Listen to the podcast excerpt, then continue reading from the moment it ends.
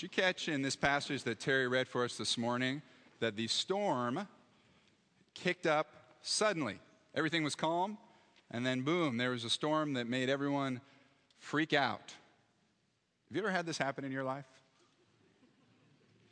When I got word that my dad had terminal brain cancer, all of a sudden, boom, everything flipped upside down, storm hit. Maybe global financial crisis. Where'd my retirement go? What about my job? Boom, the storm hits suddenly. But I've also wondered, as I've thought about this passage, and maybe particularly for us on the east side, if there's a reality where life feels like a constant storm. You ever feel tired or stressed out? You got more to do than you have time to do it? I think of a student, I'm the youth pastor here, and I was having a conversation with him because he looked so tired. And I said, are you, How are you doing? He's like, Yeah, I'm really stressed. Well, why are you stressed out? And he described the leadership activities he was involved in at school. He's also involved in helping out with things here at the church. Just took on a few extra things. Sports are about to start. And he's also trying to do the best he can academically because he said he wants to stand out amongst his peers. And I said, Well, why are you doing all this? Well, I want to get into the college of my choice so that I can choose. It's not just getting into college, but I can get into the best college and then get the best job and then be able to provide the best for my family, and then I'll be able to have the best life. So I asked him, Well, how's that working out for you now? and he said, Life sucks. and this is the reality of what we often are dealing with with our, our youth here, where we will, I even say, take them away and detox them to camp or for a weekend retreat away from the busyness of life. And they'll start connecting with each other, an intimate relationship, They'll encounter God, hear his voice, experience him as near, and I watch before my eyes as they come alive. And then often we take them back home, and the busyness of life or the pressures they feel here is really like taking a coal away from the fire. And it may take a little while, but eventually that, the warmth and the heat of that coal starts to go out. The disciples had a storm hit, and they did not realize who was in the boat with them. Did you catch what Jesus was doing? That he was asleep? Why is he asleep? Well, I think it's because the guy's tired. he's been, he's been, if you read the passages before, preaching and preaching. And he's been ministering to multitudes, and whole crowds of people are starting to gather and press up against him to receive what he has and he's willingly giving it to him. But there's actually, right before this passage, a moment where a large crowd comes and Jesus says, Hey guys, let's go to the other side of the lake. Basically saying, I need a break. And so as soon as they get in the boat, he falls asleep. And then do you notice the disciples' response at the end of the passage when they are surprised when he calms the storm?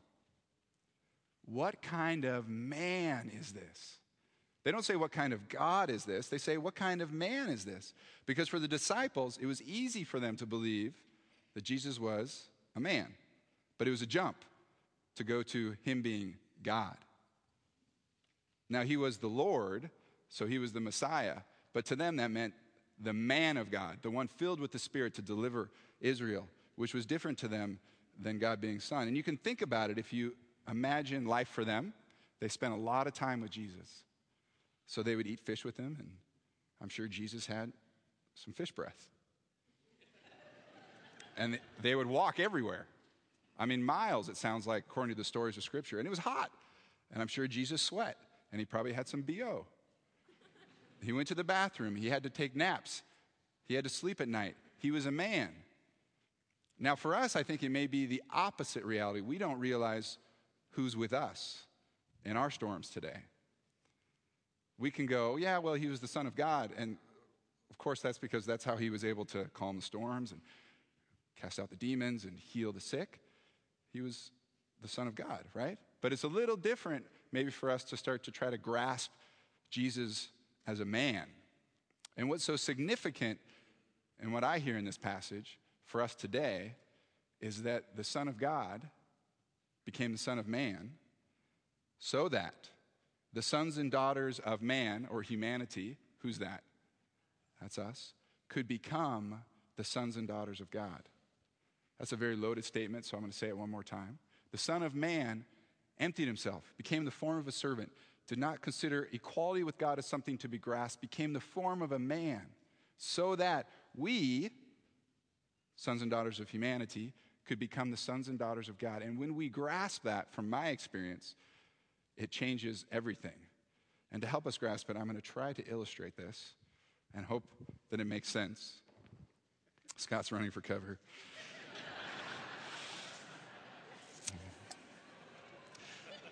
Imagine, if you will, everybody in the front row is worried now. Imagine in the front, imagine, if you will, that this is us, humanity. And this picture here, this is God. And He is filled with His love, His presence, His Holy Spirit. Okay? Now, there's a reality in the Garden of Eden where humanity, Adam and Eve, had a relationship with God that was very much like this. They could receive His love, experience His presence. It says He walked with them in the garden in the cool of the day. But there was a point in their relationship with Him when they started to listen to another voice that said, Hey, try this, the voice of the serpent. And so they stepped away from God and from this flow. And the result of that is something like this.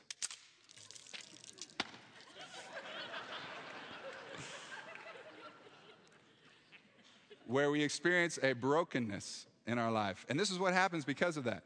As God continues to pour his love into us, the story the Bible tells us, the reality is, is we feel like that love isn't going in, we're not experiencing it, something's off, and the real, often we find ourselves feeling empty or something similar to that. And in response, most of us will then try to find something to fill us. And Scott's been talking about that in his sermon series on surrender, so I won't go into the details too much except to bring the twigs back. The twigs that he used to symbolize what we were surrendering. And so often we'll go and we'll try to find other ways to make sense of life, to get through what we're going through, to handle the storm, and fill ourselves up with these twigs. And Scott's broken those down for us. I've actually got water running down my head. God's love gets everywhere. But it never fully satisfies us, and it can get in the way of us experiencing and being able to receive God's love even more. But watch what happens. When Jesus comes, do you notice what he looks like? Us. Son of God became the Son of Man. And he had this relationship with the Father through the Spirit where he would pour his love into Jesus and he experienced him and followed his ways and met with him. And then this started to happen. Every time people would come near to Jesus, they would experience his love, experience God's love, experience God's presence. The kingdom of heaven would come and be near, and people would get splashed on, if you will out of the overflow of God's love in Jesus. So the Son of God became the Son of Man, and this is what happens to us when we enter into relationship with Christ. We become the sons and daughters of God. Need a little bit more of God's love. If I was a stronger guy, I'd have a bigger pitcher. And he would now pour in his love to us. And what do we experience? It fills us, fills us, fills us. And three things that I want to mention today happen. One is more buoyant twigs would actually come flying out. And we would have this ability to surrender those things we once went to, and we'd be freed to experience his love more. And then it says in John 14, 12, you, Jesus says, will do the things that I have done, and even greater things because we start to overflow with God's love. People come near to us and they experience it and are healed and set free. And then also we have this relationship, the exact relationship that Jesus had with God, where we hear his voice, we feel his touch, we experience his presence pouring into us. But if you're like me, sometimes when the storms hit, we run for cover, evacuate, run for your lives. And sometimes we'll step out of this love and try to go somewhere, maybe to the twigs, the things we surrendered, to try to get through the storms. Yeah? This ever happened to you? Now, what's happening to God's love? It's still pouring out. It's not dependent on us coming to it to start happening. It's still pouring out. And what's it like in our relationship with Jesus? We are still in Christ when we run. But oh, isn't it so much better? Imagine the water still pouring. isn't it so much better to be here, to be receiving his love and in the overflow. I would say, yeah. What would you think? Now, what would that look like, you might want to ask? And that's a really good question. And one that I don't feel like I know how to answer in a few minutes, except to maybe give a few examples uh, from my life this week. A lot of it comes down to receiving his love, not trying to go get it, but actually stepping back and receiving it. And as I've um, been in a situation this week where I've been in conflict with somebody, anybody ever been in conflict with someone in their life? And do you ever find yourself doing this, having conversations in your head about the person? They're not there, but you're having the argument with them, and you're actually winning the argument because you're making such profound points. and eventually they hit the point where, like, you're right, I was wrong, and I'm really sorry. And you're like, yes. And in that, that's actually me, if you will, having a storm of conflict and relationship, running to try to figure it out myself, try to take control, try to use my skills to be able to make it happen. And what I found myself doing this week and applying this is actually stepping back into God's Spirit, into His flow.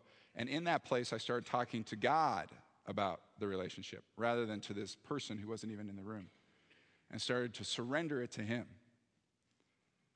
Or have you ever found yourself in situations where you have more to do than you have time to do it?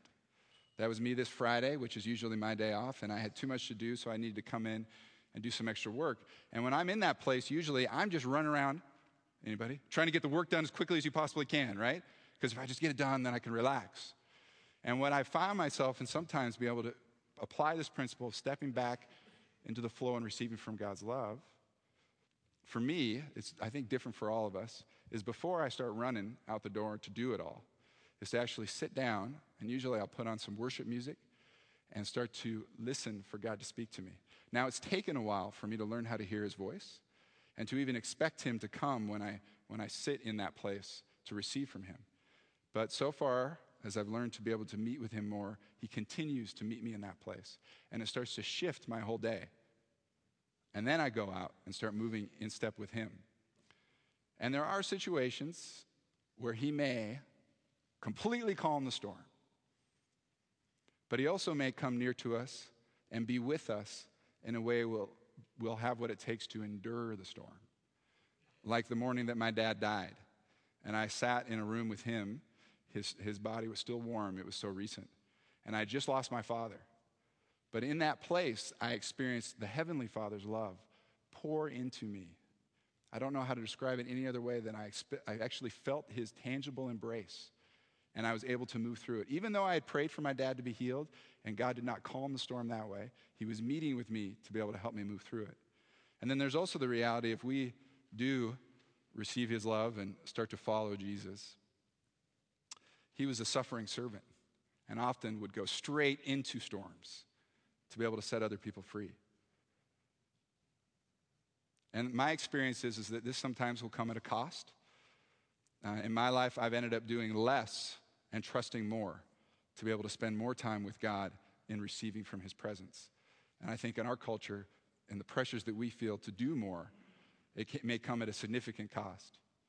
But five weeks ago, I just had a baby girl. Maybe I should say my wife had a baby girl, and I gotta be careful with everything I'm gonna say at this point on because it's much more for her. But she has caused a total storm in our life. Thousands of dollars in medical bills. I stand before you completely sleep deprived. I was up three times last night. It's been five straight weeks. Uh, baby girls, babies, every three hours they get up to be fed and do other things. And when I don't get sleep, I get sick. So I've had a headache almost every day. And sometimes they've turned into migraines. One was so bad I threw up, blew a blood vessel, started throwing up blood, and had to go to the ER. So just constant storm. And you know what? I don't care.